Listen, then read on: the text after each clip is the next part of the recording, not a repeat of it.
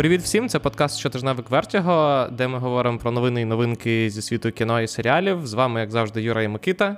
Микита, привіт. Привіт. Черговий тиждень, чергові новини за минулий тиждень. І починаємо ми з трейлерів. Вони цього разу різноманітні. І почнемо з обов'язкового з нового трейлера третьої частини людини Мурахи, яка називається Контуманія, яку ми чекаємо вже буквально через місяць. Угу. І як тобі, Микита, фінальний трейлер? Якщо чесно, я максимально не вражений. І якщо трейлери, якщо мета трейлерів це пробудити в нас ентузіазм до фільму, то цей трейлер з цією, з цією задачею максимально не справляється, тому що він, по-перше, розповідає нам не про початок фільму, а майже про весь фільм. Ми бачимо, що спочатку Канг приходить до е, Скотта Ленга з пропозицією, той погоджується, а потім розчаровується і починає битися з Кангом, що в принципі нагадує власне всі три акти фільму. Можливо, ще є сюрпризи. Ну я сподіваюся, що є сюрпризи, але вже це Після насторожує. Титрів. Після титрів сюрпризи. Так. Подивимо. Я сподіваюся, що все-таки ні, але тобто, крім того, що нам розповідають по суті майже весь фільм. По-друге, це знову історія про супергероя, який виявляє егоїзм. Ми це вже бачили буквально в попередньому фільмі Марвел про людину Павука де людина павук uh-huh. такий, давай, знаєте що, я зроблю все для себе. І все пішло не так. І урок герой не може бути егоїстичним.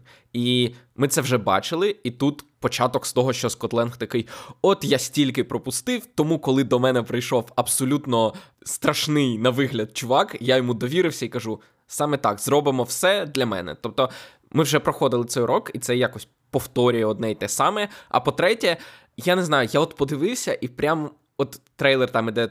Три хвилини, і от я за три хвилини вже втомився від цих спецефектів. Ці от штучні вибухи, цей пил постійний. Це не знаю. От е, колись були фільми, які продавали себе спецефектами, то там ти дивився на ці спецефекти, і вони здавалися справжніми, якісь викликали захват. А тут я втомився вже за три хвилини від цих від цих спецефектів. Тому я максимально, скажімо так, у мене максимально низькі сподівання щодо цього фільму, тому у нього є потенціал мене сильно здивувати, якщо він буде принаймні нормальним. В мене після трейлеру виникло тільки е, одне відчуття того, що я якось мені просто це не спадало раніше на думку, те, що Марвел вони прийшли до того, що розмір франшизи змушує їх знімати фільми. Тобто ти дивишся на цей фільм, і ти розумієш, що навряд чи в когось було велике бажання зняти цей фільм. Навряд чи хтось прийшов з якоюсь ідеєю і такий, блін, а давайте знімемо фільм про це. Ні. Це схоже на ситуацію, коли вони такі, так, ну, значить, в нас нова господи, нова сага, і нам потрібно включити і Канга, і нам ще треба пояснити це. І ще от є е, людина Мураха, і нам це якось треба зав'язати. Давайте якось придумаємо щось склеїмо, давайте ставати знімати. Ну, Це зовсім не, не той підхід, який ти чекаєш від взагалі від фільму. Просто, ну, типу, фільми, які знімаються через те, що треба зняти то ну, воно якось, якщо чесно, нічого хорошого зазвичай не не створює. А в кіно Всесвіті Марвел останнім часом все більше фільмів, які знімаються просто бо треба. Бо ну, ну ти ж не скажеш все, друзі, кіно Всесвіт Марвел закрили і, я не знаю, там перезапустили, запросили Джеймса Гана. Отак от. Це яка ця е, хвилинка мовчання за майбутнє MCU. Е, але перейдемо до іншого, звичайно, набагато цікавішого трейлера, набагато оригінальнішого трейлера, набагато незрозумілішого трейлера, де не розповідається про всі три акти. А саме про перш... до першого трейлера нового, нового фільму Арі Астера, е, людини, яка зробила спадковість і е, Мідсомер. Сонцестояння. Сонцестояння, Сонцестояння, так. Знову з А24 Арі Астер робить фільм, який називається Bo is Afraid. Бо боїться. Мені подобається е, український переклад, якщо його перекладуть саме так, це це гарна алітерація. Головну роль зіграє Гокін Фенікс, причому, судячи з постера, він зіграє і з трейлера він зіграє одразу кілька ролей. Але я не зрозумів, що відбувається в фільмі взагалі. Я теж. Причому Арі Астер відомий як режисер горорів, і спадковість і сонцестояння це були горори. А це Я б не сказав, що трейлер показує це як горор. Це скоріше якийсь подорож з нами. Як е, тут є, по-перше, тут є прямий елемент мізері книжки Стівена Кінга і фільму uh-huh. за книжкою Стівена Кінга, там, де людину саджають в кімнату і змушують там сидіти. Тому я навіть подумав, що це якийсь дивний перезапуск, але ні, судячи з цього, герой Фенікса він виривається з цього, з цієї кімнати, де його тримають. Але що з ним відбувається далі, мені теж складно сказати. Це знаєш, є ще елементи тут вічного сяйва чистого розуму, там де герой Джима Керрі у спогадах ховався, а тут він ніби як у снах якихось ховається, чи у власних страхах. Тому, ну, наймірніше у страхах, тому що Бо боїться. Але е, так, от на відміну від е, людини Мурахи третьої, я розумію, що цей фільм справді хотіли зняти, і так, справді і справді у режисера так я хочу зняти саме це. Ну і це видно, і це і це проявляється на екрані. Подивимося, чекаємо, однозначно чекаємо. Ще один фільм, який ми чекаємо. З неочікуваного боку ми його чекаємо. Це е, новий фільм Netflix, який називається Your Place or Mine, де головні ролі зіграють, всі зіграли вже е, Різ Візерспун і Ештон Кутчер. Вийде він на День Святого Валентина, і це типова.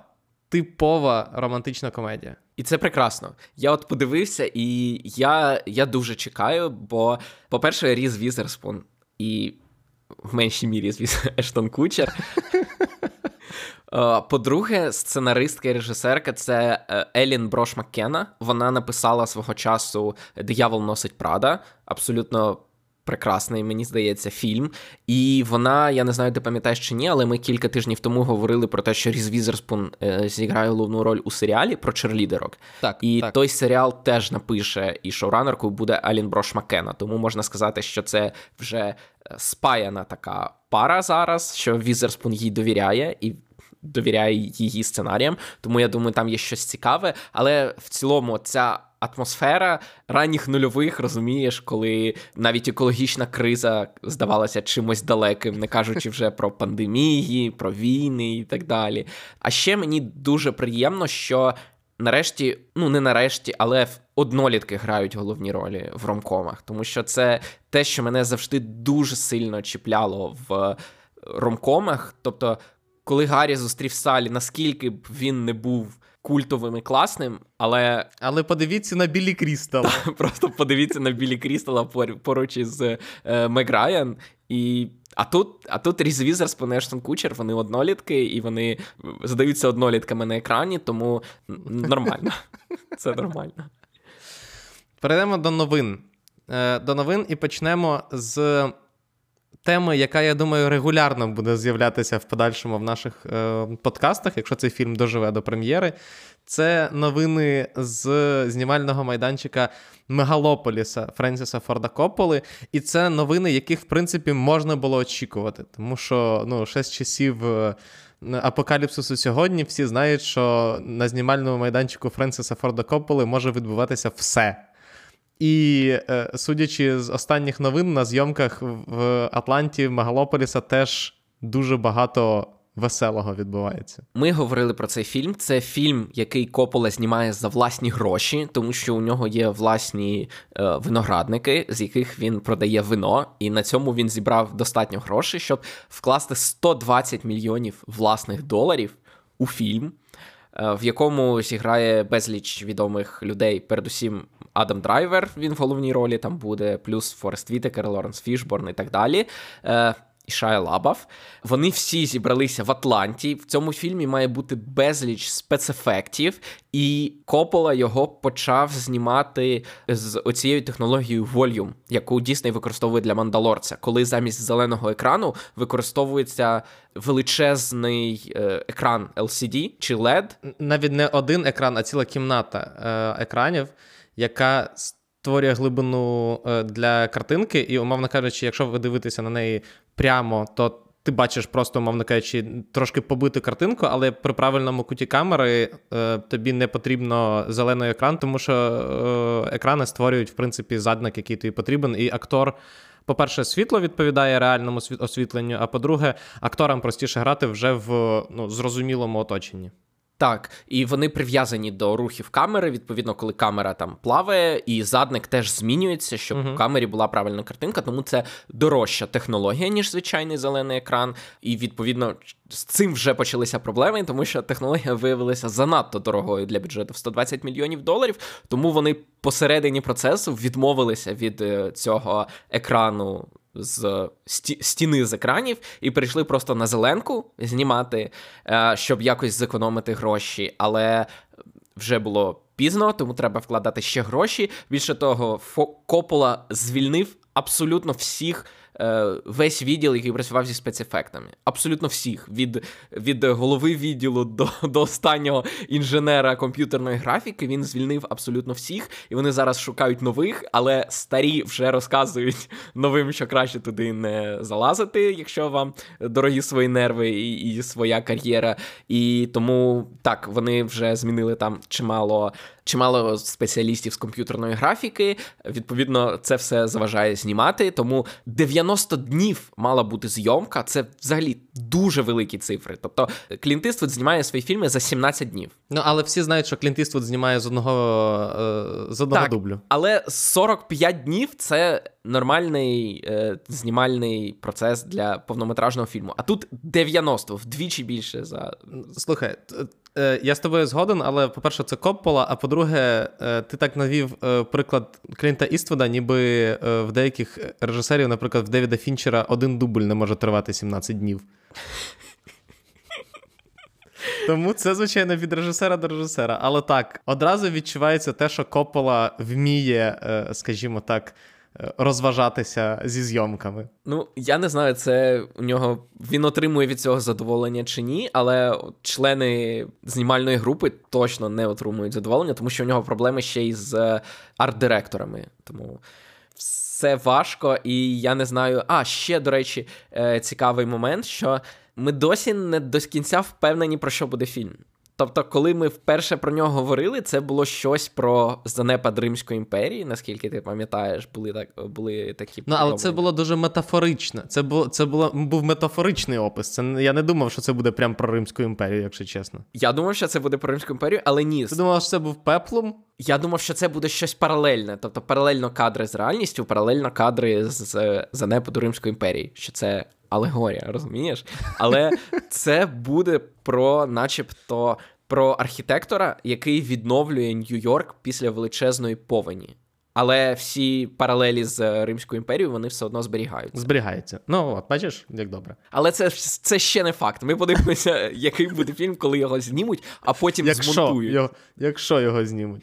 Так. Е, е, будемо слідкувати за подіями зі знімального майданчика. Як ти думаєш, скільки там буде різних версій? Режисерська, театральна, фінальна. Але це ж не Рідлі Скотт, це Копола. Він, якщо я не помиляюся, в нього з цим особливо проблем ніколи не було. Просто розумієш? Хрещений батько який він перемонтував і випустив як окремий фільм. Окей, з третім хрещеним батьком так. Але загалом просто ну, е, через те, що Коппола вкладає власні гроші. Ну тобто, з апокаліпсисом сьогодні ж е, в чому була суть в, те, в тому, що він теж сам вклав власні гроші. Через це фільм знімався набагато, набагато, набагато, набагато довше, ніж він мав зніматися. Він знімався кілька років. Е, з перервами. І е, в результаті е, він став успіхом. Копола не провалився, але наступного разу наступним своїм фільмом я постійно забуваю, як називався цей мюзикл Кополи, господи. Не згадаю. Він теж вклав свої гроші, прогорів і через це надовго пішов з з кіно, тому що треба було якимось чином заробляти гроші через те, що Копола надто, скажімо так, це той талант, який вийшов з-під контролю, і йому потрібно мати можливість звільнити, наприклад, весь cgi відділ. А якби він е, якби фінансувала цю картину, наприклад, студія, то вона б цього не дозволила. А йому потрібні ці важелі впливу. Перейдемо до наступних новин. Наприклад, новина про те, що Ілай Рот, який знімав екранізацію Borderlands, який який страшенний фанат гри, поступився в кріс... Е, режисерським кріслом Тіму Міллеру, який буде керувати перезйомками. Так, насправді ця новина не дарма стоїть одразу після Мегалополіса, тому що кажуть, що це ще один дуже проблемний проєкт. І відповідно, якщо Мегалополіс поки що тримає е, один режисер, це Коппола, і, скажімо чесно, навряд чи його хтось замінить, то в цьому випадку, оскільки це студійний проєкт, то студія знайшла спосіб замінити головного режисера. Відповідно, весь фільм був знятий ще в 2021 році, але зараз 2023, і він іде на перезйомки. Замість нього, замість Ілай Рота, е, Тім Міллер, як ти сказав, який знімав е, першого Дедпула. І просто ця інформація вийшла на дедлайн, і вона попахує трошки офіційним прес-релізом, тому що нам кажуть, що ви не бійтеся, ми замінили режисера не тому, що це поганий фільм і поганий. Е, а просто його роз... треба перезняти.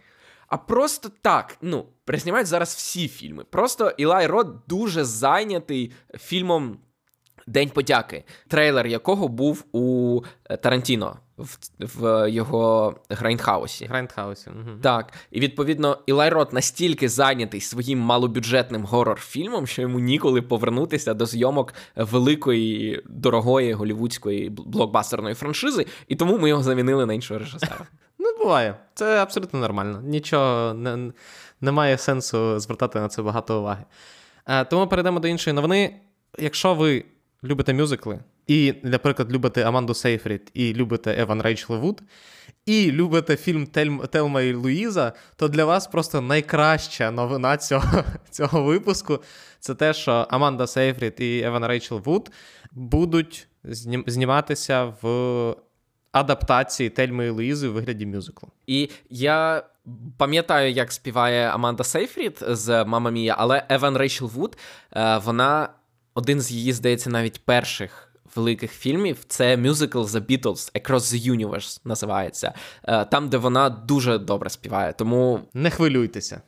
Що не хвилюйтеся? Ну, я маю на увазі за музику. А, не хвилюйтеся. Так, вони добре співають. Я не про це. Я про те, що е, насправді дуже класно підібрані акторки, і тому я е, дуже радий буду ще раз послухати е, Евану Рейчел Вуд. Особливо е, просто мені в, з цього фільму Across the Universe найбільше подобалося те, що. У Beatles є пісня, яка називається If I Fell in Love with You, яку співає Джон Леннон але в цьому фільмі її співає Еван Рейчел Вуд. І той факт, що е, змінилася, скажімо так, point of view пісні, і її співає замість хлопця дівчина, там взагалі не міняючись, е, слова не міняються, але зміст пісні дуже міняється. І це мені дуже сподобалося. Це не пов'язаний з Тельмою Лизою факт. Але... але це цікавий але це цікавий факт. Перейдемо до Микита новини конкретно для тебе і так. від тебе. Так. Розкази найдовший мультсеріал в історії Disney Channel це Фінес і Ферб, і він е, закінчився е, в 2012 році, але він повертається. Буде 40 нових серій Фінеса і Ферба, і це один з моїх улюблених мультсеріалів, тому що там кожна серія йде 11 хвилин, і кожна серія настільки шаблонна, наскільки можуть бути шаблони. Тобто там є певні фрази, які завжди говоряться. Там є завжди сюжет, а це хлопчики будують якусь, е, якийсь складний механізм, а їхня сестра намагається їх спіймати, тобто змусити батьків подивитися на те, що вони хуліганять і будують такі речі. Сюжет Б це завжди їхній качкодзьоб, який насправді супер таємний шпигун, і який намагається завадити планам професора Дуфеншмірца. І в кінці ці два сюжети обов'язково переплітаються, і прилад професора Дуфеншмірца прибирає те, що створили хлопчики. А, і там завжди є музичний номер. В кожній в кожній серії є обов'язково музичний номер з піснею. Але краса мультфільму це в тому, що там більше 200 серій, і от більше 200 разів він цю формулу намагається якось вивернути. Тобто кожна серія відповідає формулі, але кожна щось в ній змінює. І це настільки винахідливо, що. Ну, його важко. Тобто, це не той мультсеріал, який я кажу, сідайте і дивіться там всі серії поспіль. Тому, звісно, від цього голова болітиме. Але це той мультсеріал, який ти можеш там не дивитися 5 років, увімкнути, і він там буде все одно та сама формула, яка все одно буде якось винахідливо обіграна. І відповідно, це от такий от ідеальний Е, серіал, коли от хочеться чогось ненапряжного. От для мене це прям комфорт в'юінг номер один, мабуть, і не тільки для мене, тому так, Disney Plus повертає цю франшизу. Знов таки, це будуть 40 нових серій з тими самими формулами, які так само будуть винахідливо обігруватися. До інших комфорт в'юінг перейдемо. А саме до того, що серіал по чужому, який ходили чутки, що його готують. Офіційно знаємо тепер, що стартує продакшн. На FX вийде цей серіал, відповідає за нього Ноа Хоулі. І Ну, Гоулі це режисер Фарго, режисер і сценарист Фарго. Е, в серіалу Фарго на. Фарго. Так. І Легіон теж на FX виходив. Але чекай, але по-моєму, е, поки що Рідлі Скотт не дотягнувся до цього серіалу. Ну, він там 100% значиться як якийсь виконавчий продюсер. Як виконавчий але... продюсер. Але ми поки що не чули про безпосередній інтерес Рідлі Скотта до всього серіалу. Тому є маленька, маленька, дуже маленька вірогідність, що він е, до нього не докладеться. Але мало ймовірно. Але можливо нашим слухачам цікавіше навіть буде, якщо Рідлі Скотт буде працювати над цим серіалом. Чому? Ну, може, людям подобається Рідлі Скотт? Ні? Ти думаєш, це неможливо? Рідлі Скотт він дуже різний, розумієш? Він в нього дуже багато облич. Це правда. Найбільше в нього біблійне обличчя, звичайно, але все одно. Він єдиний в різних іпостасях. Я думаю, ми можемо навіть його звести всі його іпостасі до трьох і прийти до того, що він триєдиний в своїй творчості. І Рідлі Скотту дуже сподобалось, я думаю, це це, споста... це спостереження, скажімо так. Перейдемо до інших е, майбутніх проєктів. Це те, що Paramount Plus, після того, як Paramount в цьому році випускає повнометражний фільм по Dungeons and Dragons, Paramount Plus замовив серіал, лайв-екшн серіал по е, франшизі. Не дивно, звичайно, враховуючи, якого розміру ця франшиза і скільки в неї е, аудиторії. Звичайно, дивно, що це стається аж зараз. Але Paramount Plus, який прекрасно себе почуває е, з успіхом Єлоустоуна і всіх його всього Тейлор Шерідан Верса, в принципі, розширює е, своє портфоліо черговою франшизою. Єдиний момент, якщо ви слухали наш попередній випуск, де ми говорили про наші найочікуваніші фільми року, то там Ярослав згадував, що за фільм про підземелля і дракони відповідають сценаристи Game Night. А от за серіал по підземелля і дракони буде відповідати Росон Маршал Тербер. Це режисер і сценарист червоного повідомлення. Тому очікування у мене від цього проекту трошки інші, ніж від ніж від сценаристів однієї з найкращих комедій останніх 10 років, і від людини, яка зробила червоне повідомлення. Але але я б сказав, що Paramount прекрасно себе почуває, Paramount Plus. Але остання наша новина перед нашою е, класичною рубрикою, що продовжили, що скасували, сьогодні є таким, такими воротами в неї. Тому що можна сказати, що після того, як Девід Заслав став на чолі Ворнерів і почав закривати проекти в будь-який момент їхньої розробки, в тому числі за день до прем'єри, е, відкрило скриньку Пандори в Голлівуді. Тому що якщо раніше це не допускалося, то після того, як Девід Заслав це почав робити, всіх з'явилося питання: а що так можна було? І всі зрозуміли, що їх тримали якісь неписані закони, що так не можна. А Девід Заслав їх порушив, і відповідно півроку всі трималися, ну, як, потрошки здавали позиції, і тут пішло, покотилося, можна сказати. І е, Тепер Paramount Plus за тиждень, буквально до початку зйомок, е, відмінив проект Workaholics або Роботяги. Я не знаю, як його можна було б. Я теж не Воркоголіки. Воркоголіки, так, прекрасно. Микита, наша з тобою е, оце, як це, бажання зменшити кількість англіциз... англіцизмів в цьому подкасті вийшло на новий рівень. Воркоголіки. Е, да, Фільм готувався вже до зйомок. Paramount Plus сказали, що ні не будете ви його знімати. Просто насправді це здавалося б, новина дуже маленька, але по суті це остаточно перекреслює ті думки, які були, коли стримінг там 10 років тому е, почав е, набирати собі аудиторію і, скажімо так, е, рекламувати себе перед глядачами. Тому що раніше вважалося, що от перевага стримінгу над ефірним телебаченням е, в тому, що в неефірному телебаченні е, все обов'язково мають бути хіти. Тобто, все має бути для всіх. Так? Якщо там серіал не набрав скількись багато мільйонів переглядів, то він поганий серіал, його треба закрити.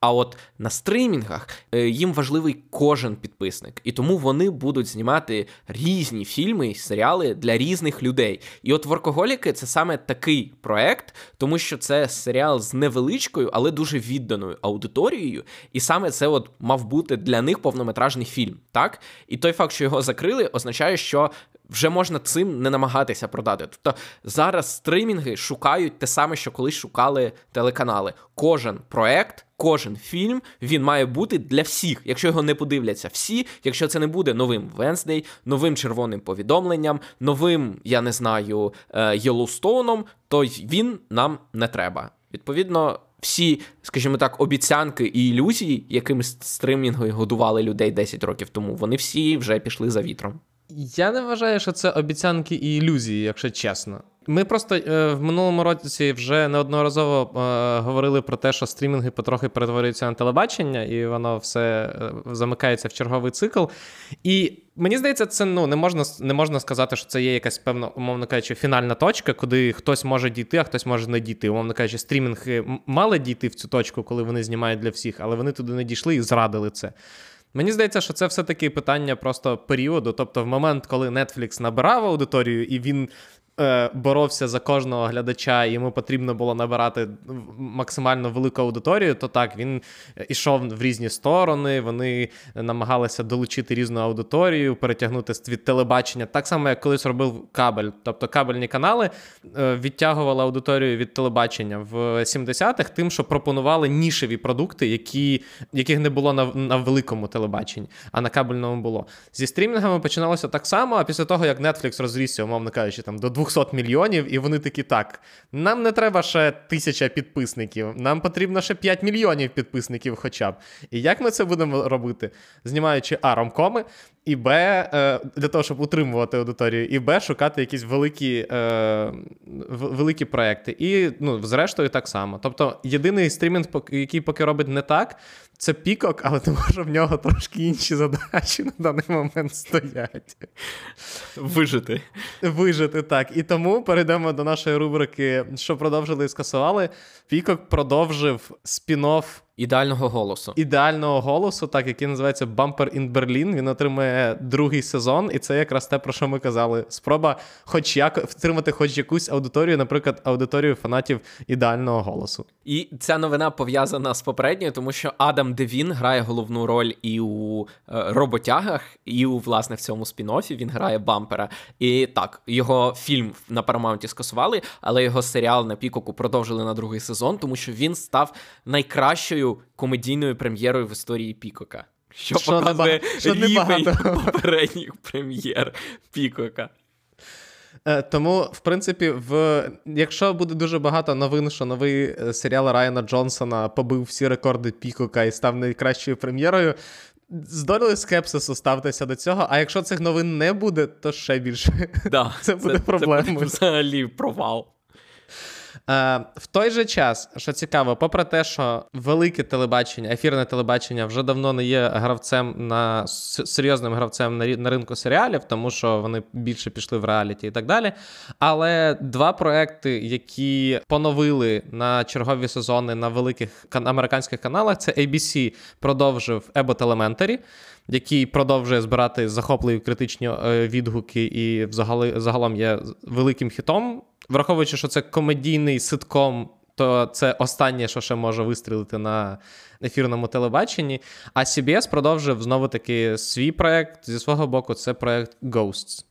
Так, відповідно, привиди і початкова школа Ебота це найбільші, мабуть, оригінальні комедії останніх кількох років, і вони поки тримаються. Тобто, от вони, юний Шелдон, це по суті три кити, на яких тримається сучасна комедія на американському ефірному телебаченні. Юний Шелдон досі йде? Досі йде. Неочікувана новина. Netflix щось продовжує. А хоча ні, це це очікувана новина, тому що Netflix продовжив нішевий проект Мо від коміка і сценариста Мона Джара. Це буде другий і останній сезон. Нарешті Netflix зрозумів, що можна робити так, а не як в випадку з Wings чи Warrior Nun продовжувати, а потім такі ой, ми закрили. Ні, зразу сказали, продовжили і закрили. І тому я так розумію, це через те, що насправді проект дуже дешевий, враховуючи, що це по, по суті one-man шоу Так, і дуже критично оцінений. Тобто, це той серіал, який зібрав дуже дуже багато не нагород, звісно, але його рейтинг у критиків доволі високий. Е, І новина, яка, яку має супроводжувати пісня Madheads XL Надія є. Це е, новина про те, що Мінкс отримав новий е, дім. Серіал, який був продовжений HBO Max на другий сезон і вже мав починати зніматися, і його скасували. І і вже знімався. А, вже, знімав, вже, вже знімався. знімався. Там майже так. весь другий сезон вже знятий був на Так, Його скасували, але Stars або компанія Lionsgate підібрали його, і він вийде е, на, на, на, на, на каналі і на стрімінгу Stars, який ребрендинг зараз відбувається під Lionsgate Plus, здається. Просто останні десь місяці ми говорили про скасування, але ми регулярно казали, що можливо хтось перекупить. І оце от один з перших прикладів, коли нарешті е, з'явилися новини, що хтось когось таки перекупив. І от в випадку з Мінкс це не дивно насправді, що це був ласий шматок на ринку, тому що, як Микита сказав, ну це серіал був майже готовий, і з аудиторією своєю було дивно його не підібрати. Ще дивніше було, знаєш що? Скасувати майже готовий серіал з будованою аудиторією. Ну, але це не новина для е, Ворнерів. Наприклад, вони прибрали Сноупірсера з ТНТ.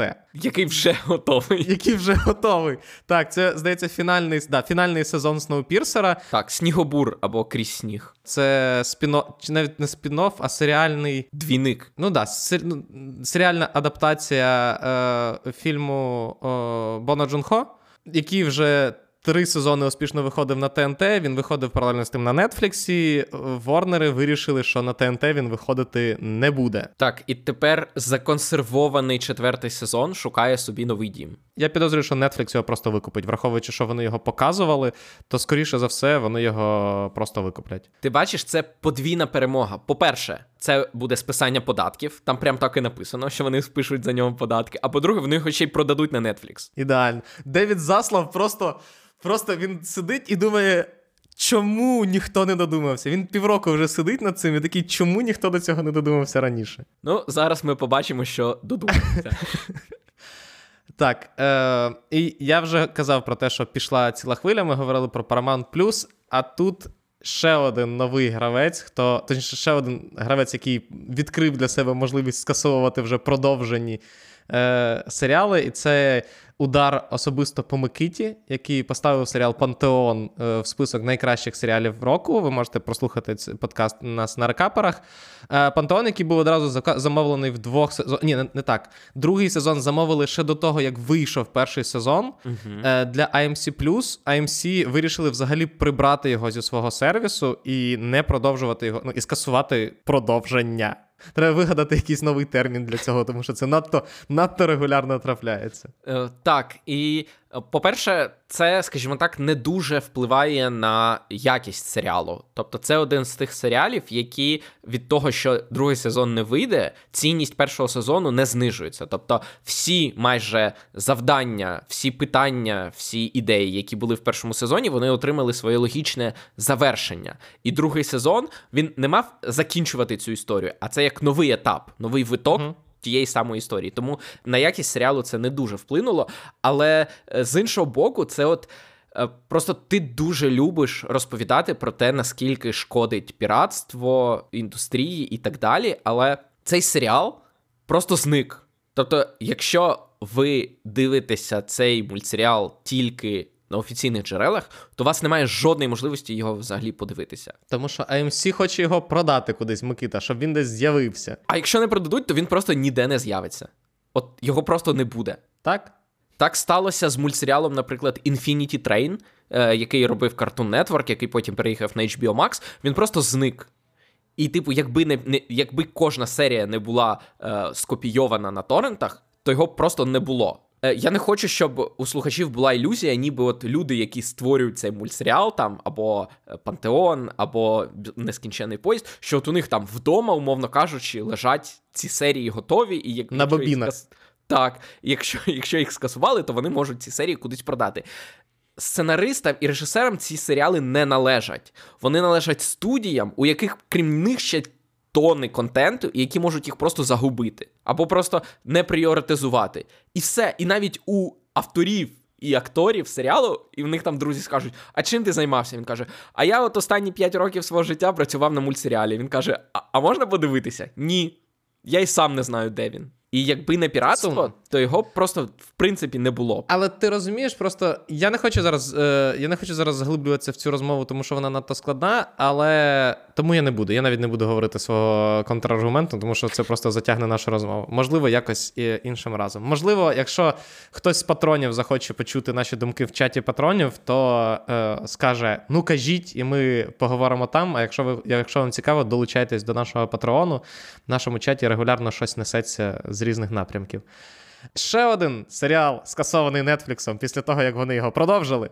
Це е, Inside Job. Корпорація змов, здається. Корпорація змов та від Шион Такеучі, яка була однією зі сценаристок е, в Gravity Falls. І це це серіал, який довго довго всі думали, що над ним працює Алекс Гірш. Але як ми знаємо, Алекс Гірш просто отримує гроші від Нетфлікса, щоб, схоже, не робити. Мені здається, що знаєш, Алекс Гірш просто, типу, він геній, якого Netflix утримує від роботи з конкурентами. Тому що інакше неможливо пояснити, що відбувається. Людина, яка зробила Gravity Falls і підписала на той момент величезний контракт з Netflix, після цього вже скільки, я не знаю, 10 років майже нічого взагалі не робить. Ну, насправді корпорація змов це був взагалі єдиний речовий доказ того факту, що Алекс Гірш хоч щось робить для Netflix, так, тому що він там виконавчий продюсер. Тепер, відповідно, його закрили. Ну, Netflix е, не видалятиме одразу, принаймні, перший сезон, тому це не та ситуація, як з AMC було, або з Ворнерами, які просто раз і стирають всі докази існування серіалу. Тому, якщо ви хочете пересвідчитися, що Алекс Гірш справді спрацював з Netflix, то там в титрах буде написано його прізвище. Але так, там Він навіть написав сценарій для одно, для однієї серії. Так. Але е, я скажу чесно, я з цього серіалу виключився доволі швидко, тому я не буду сильно засмучуватися. Але так, якщо ви чекали продовження, то його не буде. Ще один серіал, чи його продовження не буде, це серіал Uncoupled від е, Даррена Стара, який скасували після першого сезону, що підтверджує той факт, що Дарен Стар вміє знімати серіали для жінок і про жінок. А от, в принципі, той самий серіал, але про гея, не зайшов аудиторії. Е, Ніл Патрік Гарріс грав головну роль, і е, серіал не е, продовжили. Але що продовжили, як завжди, звичайно, що Емілі в Парижі, тому що Дарен Стар вміє. Наступна новина. Наступна новина в тому, що AMC скасував не тільки вже продовжений серіал Пантеон, а ще він скасував е, спін-офф «Бійтеся зловісних мерців. І тут для мене найбільша новина не в тому, що вони його скасували, а в тому, що вони його скасували після восьмого сезону. Тобто восьмий сезон буде останнім, і у нього вже вісім сезонів. Просто чомусь в моєму сприйнятті він досі молодий спін-офф досвідченого серіалу старого. А він вже йде вісім. Це супер ветеран, це ветеран, це це довжелезна борода у серіалу. І так, він закінчився. Закінчи... Закінчиться з восьмим сезоном. Е, Також е, на п'ятому сезоні закінчиться. Це знаєш, це е, оці от дві останні новини це е, такі дуже хороші і приємні новини з минулого. Коли, типу, восьмий сезон стане останнім сезоном для серіалу, або там п'ятий сезон е, Маянців стане фінальним сезоном для е, серіалу на FX. Це прекрасні новини. Це як це як новина про те, що хтось помер від старості. Ну, типу, розумієш? Так, відповідно, Маянці це спін-офф синів анархії. Так. Е, Перейдемо до нової рубрики, але цілком очікуваної рубрики. Рубрики, яка. Чорт, я не підготував назву. Е, Але рубрика називаємо її Нагородний сезон. Ми, звичайно, це що... погана назва, це не натхненна назва. Це банальна назва. Ну, так, ми так. подумаємо. Пропонуйте е, назву для цієї рубрики в е, коментарях. Але і ви подумали, ми, напевно, будемо говорити про Золотий Глобус. Але ні. Золотий глобус для нас взагалі не показник. Але ми про нього теж будемо. Але ми про нього говоримо. Але показник для нас, в першу чергу, нагороди гільдій. Микита, давай. Ну насправді так, цього тижня оголосили номінантів на нагороди одразу чотири головні, скажімо так, гільдії Голлівуду. Це гільдія акторів, гільдія сценаристів, гільдія продюсерів і гільдія режисерів. Тому абсолютно всі нагороди ми читати вам не будемо, тому що це буде дуже дуже дуже довго. Е, тому скажемо тільки про найголовніші з них, мабуть, це е, щодо гільдії акторів, то у них відповідно найбільша увага прикута до їхніх номінацій за найкращі чоловічі і жіночі ролі, тому що е, в складі кіноакадемії кіноакадеміків найбільше саме акторів, і відповідно вони найбільше впливають на те, кого номінують за найкращі чоловічі і жіночі ролі. І тому головними гравцями майбутнього нагородного сезону будуть в категорії найкраща чоловіча роль Остін Батлер за Елвіса, Колін Фаррелл за Банші з Інішеріну, Брендан Фрейзер за Кита, Біл Наї за Living, це ремейк фільму Акіра Куросави, і Адам Сендлер за Хасл, якого номінували як найкращу чоловічу роль. І оце головний сюрприз. Адам Сендлер номінант. What? на найкращу чоловічу роль. Але ти розумієш, сорі, я не можу ігнорувати цей факт. Але ти розумієш, що ця історія про один для себе, один для інших в Адама Сендлера виходить на якийсь дивний рівень, тому що це вже створюється дивний патерн, коли Адам Сендлер претендує на е, драматичні нагороди, потім знімає жахливу комедію, потім знов претендує на, на драматичні нагороди. What the hell is happening with this world? Так, відповідно, е, головними кандидатами, попри нагороду Сендлера, номінацію, вибачте, Сендлера, Поки все одно залиш... номінацію. Так, все одно залишаються Остін Батлер за Елвіса і Брендан Фрейзер за Кита. Відповідно, е, скоріше за все, хтось із них отримає Оскар за чоловічу Але роль. Ж Колін Фаррелл отримав золотий глобус, Микита. І ти хочеш сказати, що це Але робить його Остін головним... Батлер теж виграв головний глобус. Е, золотий глобус. Ну, Це треба було це підводка просто до обговорення Золотого Глобуса, яка буде пізніше. Е, Продовжимо про справжні нагороди, Микита. Так, е, відповідно, номінації за головну жіночу роль отримали Кейт Бланшет за Тар, е, Віола Девіс за Королеву воїна, Анна Де Армас за Білявку, ну. Деніел Дедвайлер за Till і Мішель Єо за Все завжди і водночас. Тут головні претендентки, і, власне, головна боротьба буде найімовірніше, вважають між Кейт Бланшет і Мішель Єо. Угу. І, е, скажімо так, варіація на тему найкращий фільм, тому що гільдія акторів не нагороджує за найкращий фільм, але вона нагороджує за найкращий ансамбль. І це ніби як їхня версія е, е, найкращого фільму.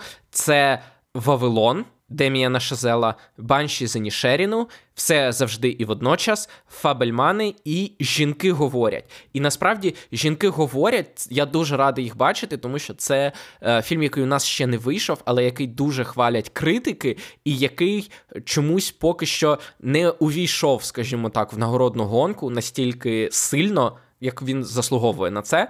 Ну, як не увійшов Микита, якщо в одній з основних номі... Е, номінацій він присутній. Так, але актори і акторки з нього не номіновані. Е, в інших е, в інших гільдіях він теж не представлений поки. Тому і в Золотий Глобус його теж ну, увагою обійшов. Не поки Микита, а в принципі, в такому разі навряд чи він щось візьме на Оскарі. Так, так. Але от, хоч це у нього є номінація за найкращий акторський ансамбль. Е, Я радий тут побачити Вавилон. Цього тижня він буде в спойлерах, і нарешті його подивлюся і поговорю, і скажу, що я про нього думаю, враховуючи, що я його чекаю, але враховуючи, що його розкритикували і він провалився в прокаті, я радий, що він хоча б десь згадується в нагородному сезоні. Перейдемо до іншої, не менш важливої нагороди, а саме е, нагороди гільдії сценаристів. Микита, твоя улюблена, я підозрюю, гільдія. Абсолютно, там там люди, які найбільше дивляться. Тобто актори, режисери вони нічого не дивляться. Продюсери дивляться тільки на касові збори. А от єдині, хто саме дивиться кіно, а в цьому випадку не кіно, тому що кіно оголосять пізніше. Це поки що тільки їхні теленагороди за сезон. Видно, що люди дивляться. Чому е, е, Микита? Я знаю, що ти хочеш розказати, чому видно, що вони дивляться. Бо там є навіть серіали, які не потрапляють. Там, скажімо так, всі серіали, які заслуговують на увагу, там в принципі згадані. Навіть твій ведмідь. Я б дуже хотів, щоб він був моїм, звичайно.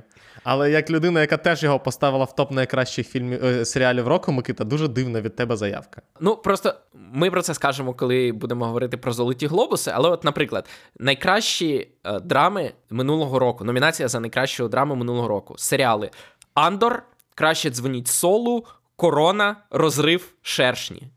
Ну тобто тут немає відверто зайвих слабких кандидатів. Угу. Е, так само комедії е, Барі, Ведмідь, Хитрощі, Тільки вбивство у будівлі, Початкова школа Ебота. Угу. Розумієш? А дивишся потім на цей на е, Золотий Глобус, а там Дім дракона.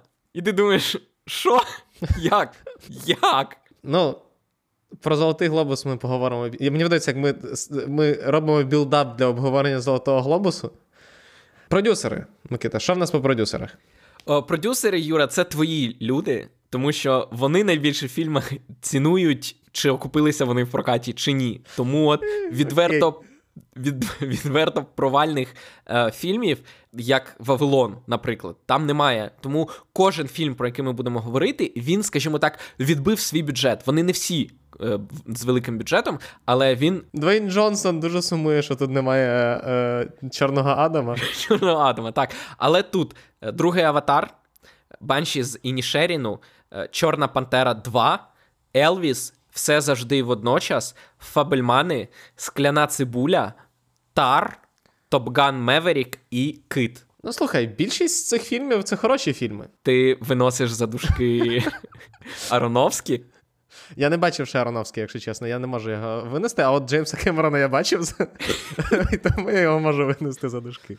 Так, але насправді гільдія е, продюсерів майже завжди вгадує переможця Оскара за найкращий фільм. Ми про це згадували, коли минулого року писали екстрені подкасти про минулорічний Оскар, коли в нас не було, скажімо так, емоцій для того, щоб можна було пильно стежити за цим. Але цього року, так е, я повторю це ще раз: як правило, фільм, який бере нагороду як найкращий фільм у гільдії продюсерів, він же виграє найкращий фільм на Оскарах, тому що премія найкращий фільм вручається продюсерам фільму, uh-huh. а не режисерам чи акторам. А режисерам вручається премія найкращого режисера, і також якраз перейдемо до режисерської гільдії. Так, е, режисерська гільдія номінувала цього року Тода Філда за Тар, uh-huh. Джозефа Косінські за Top Gun Maverick, двох Деніелів. Е, Деніела Квана і Деніела Шайнерта за Все завжди і водночас, Мартіна Макдону за Банші з Інішеріну, і, звичайно, Стівена Спілберга за Фабельманів. Я дуже насправді радий тут бачити Джозефа Косінські, тому що. Top Gun він не виглядає як режисерський фільм, скажімо так. Ну тобто, умовно кажучи, він і не спрям... попри те, що там дуже хороша, дуже талановита режисерська робота, е, дуже драйвова. Але Том Круз він він затіняє всіх, хто працює над його фільмами.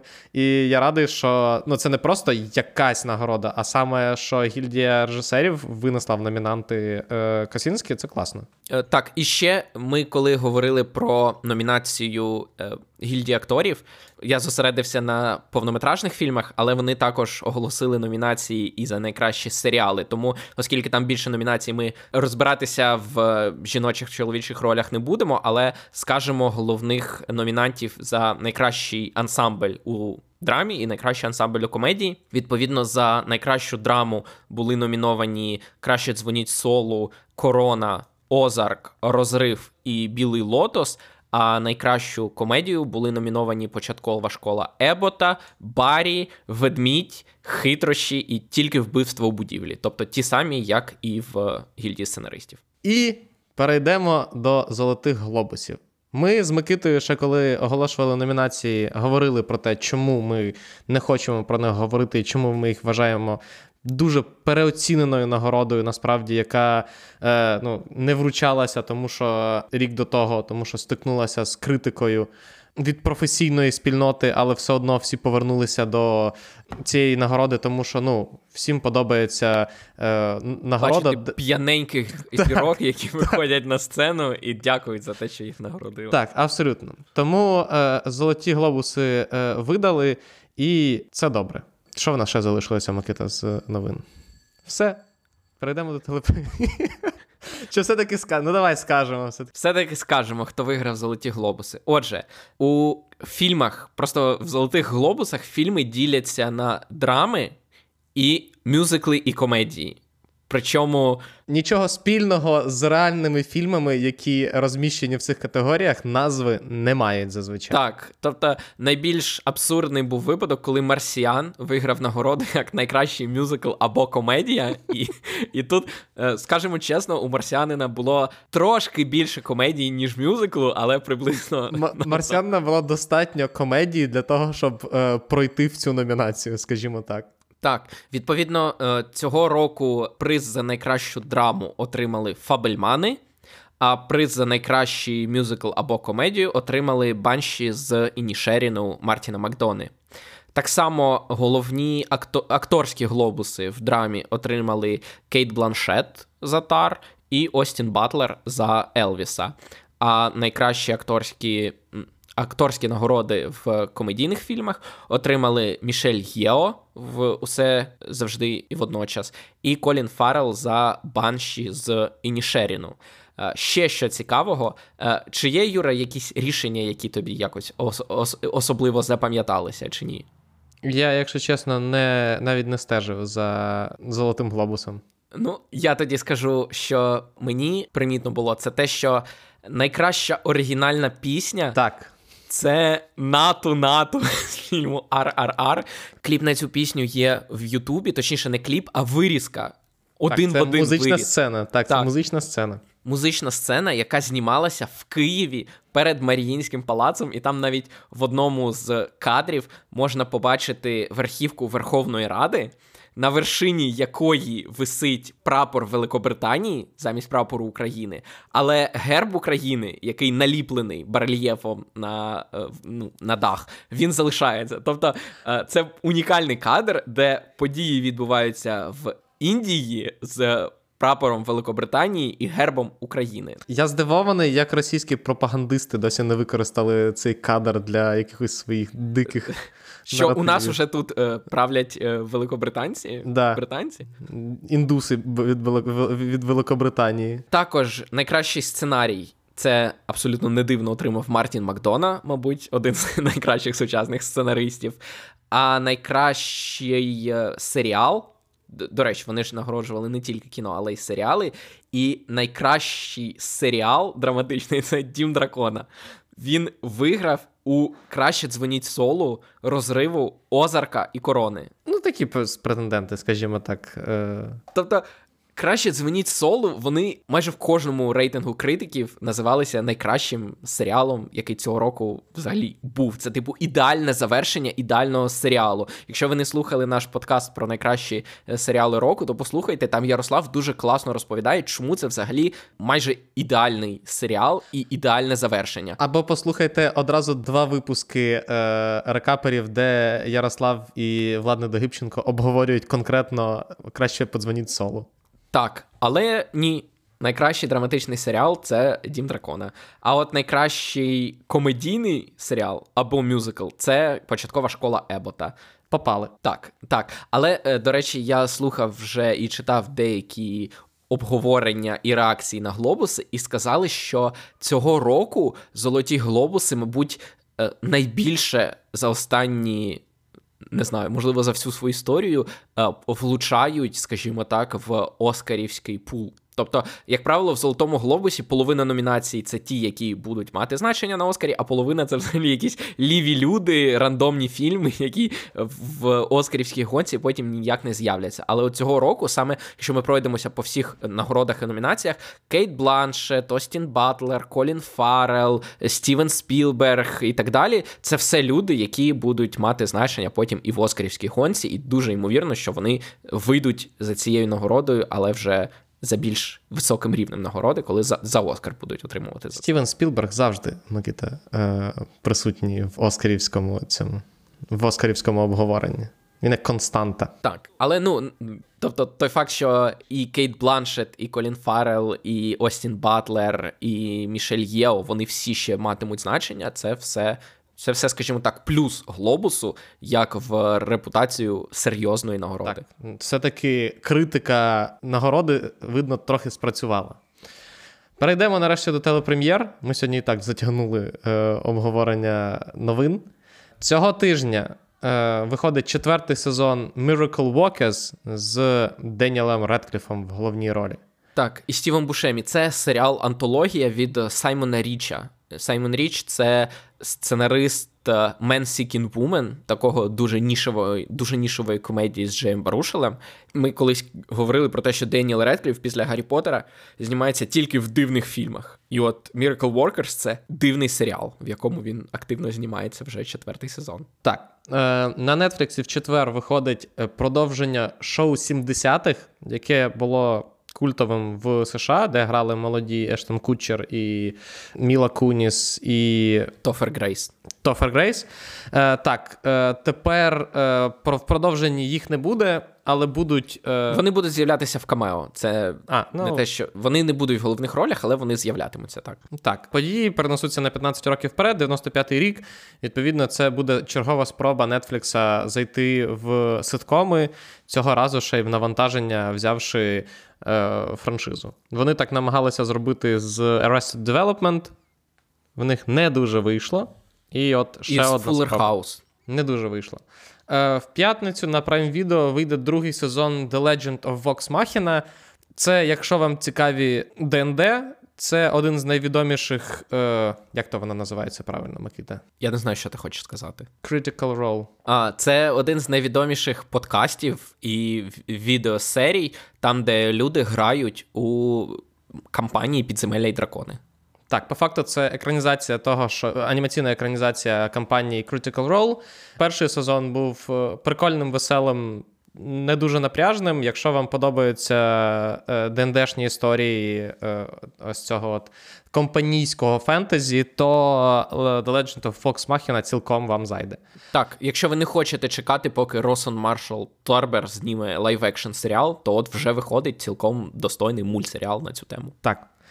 Е, І е, остання прем'єра телевізійна цього тижня це в неділю на Fox вийде антологія Accused. Звинувачені, це знов таки. Ми колись казали про те, що Fox намагається зробити якийсь преміальний серіал, але Монарх не протримався довше одного сезону. Це їхня чергова спроба. Це буде антологія, де кожна серія розповідає про людину на лаві підсудних, і серія флешбеками нам розповідає про те, як вона там опинилася. І перейдемо до кінопрокату. Цього тижня у нас немає стрімінгового кінопрокату. Ні. Цього тижня у нас всі фільми одразу в кіно. І е, найбільша, напевно, прем'єра цього тижня це, звичайно, що Вавилон, про який я вже згадав, Дем'яна Шазела, який розкритикували, звичайно, всі, і він провалився в прокаті, але Марго Робі, Бред Піт, як мінімум, шалена картинка і візуальний ряд. Лос-Анджелес 1920-х, все таке. Так, але я думаю, що навряд чи цього тижня він буде в спойлерах, оскільки він цього тижня тільки вийде в прокаті, тому, скоріш за все, наступного тижня він буде в спойлерах. Так, до до четверга навряд чи ми запишемо його саме. І інші фільми, які можна подивитися в прокаті, це французька драма одного чудового ранку. Якщо вам мало драми в житті, то завжди є французька драма. Дуже сумна про Лею Сейду, яка піклується про свого батька, який вже не у якого чи то деменція, чи то Альцгеймер, чи то щось погане. Або е, черговий мультфільм, який називається Аргонаци. Нова легенда. Це про е, тваринок на основі міфів е, давньої Греції про Ясона і Арго. Пошуки золотого руно. От і все. На цьому все. Дякуємо, що слухали. Дякуємо нашим ЗСУ за те, що нас охороняють і відвоюють території в Русні. Е, підтримуємо ЗСУ, підтримуйте ЗСУ, дивіться кіно, слухайте наші подкасти, підписуйтесь на наш Patreon, підписуйтесь на наш YouTube канал, якщо ви не знали, що в нас він є. А в нас він є. Е, і до наступних зустрічей. Па-па. До побачення.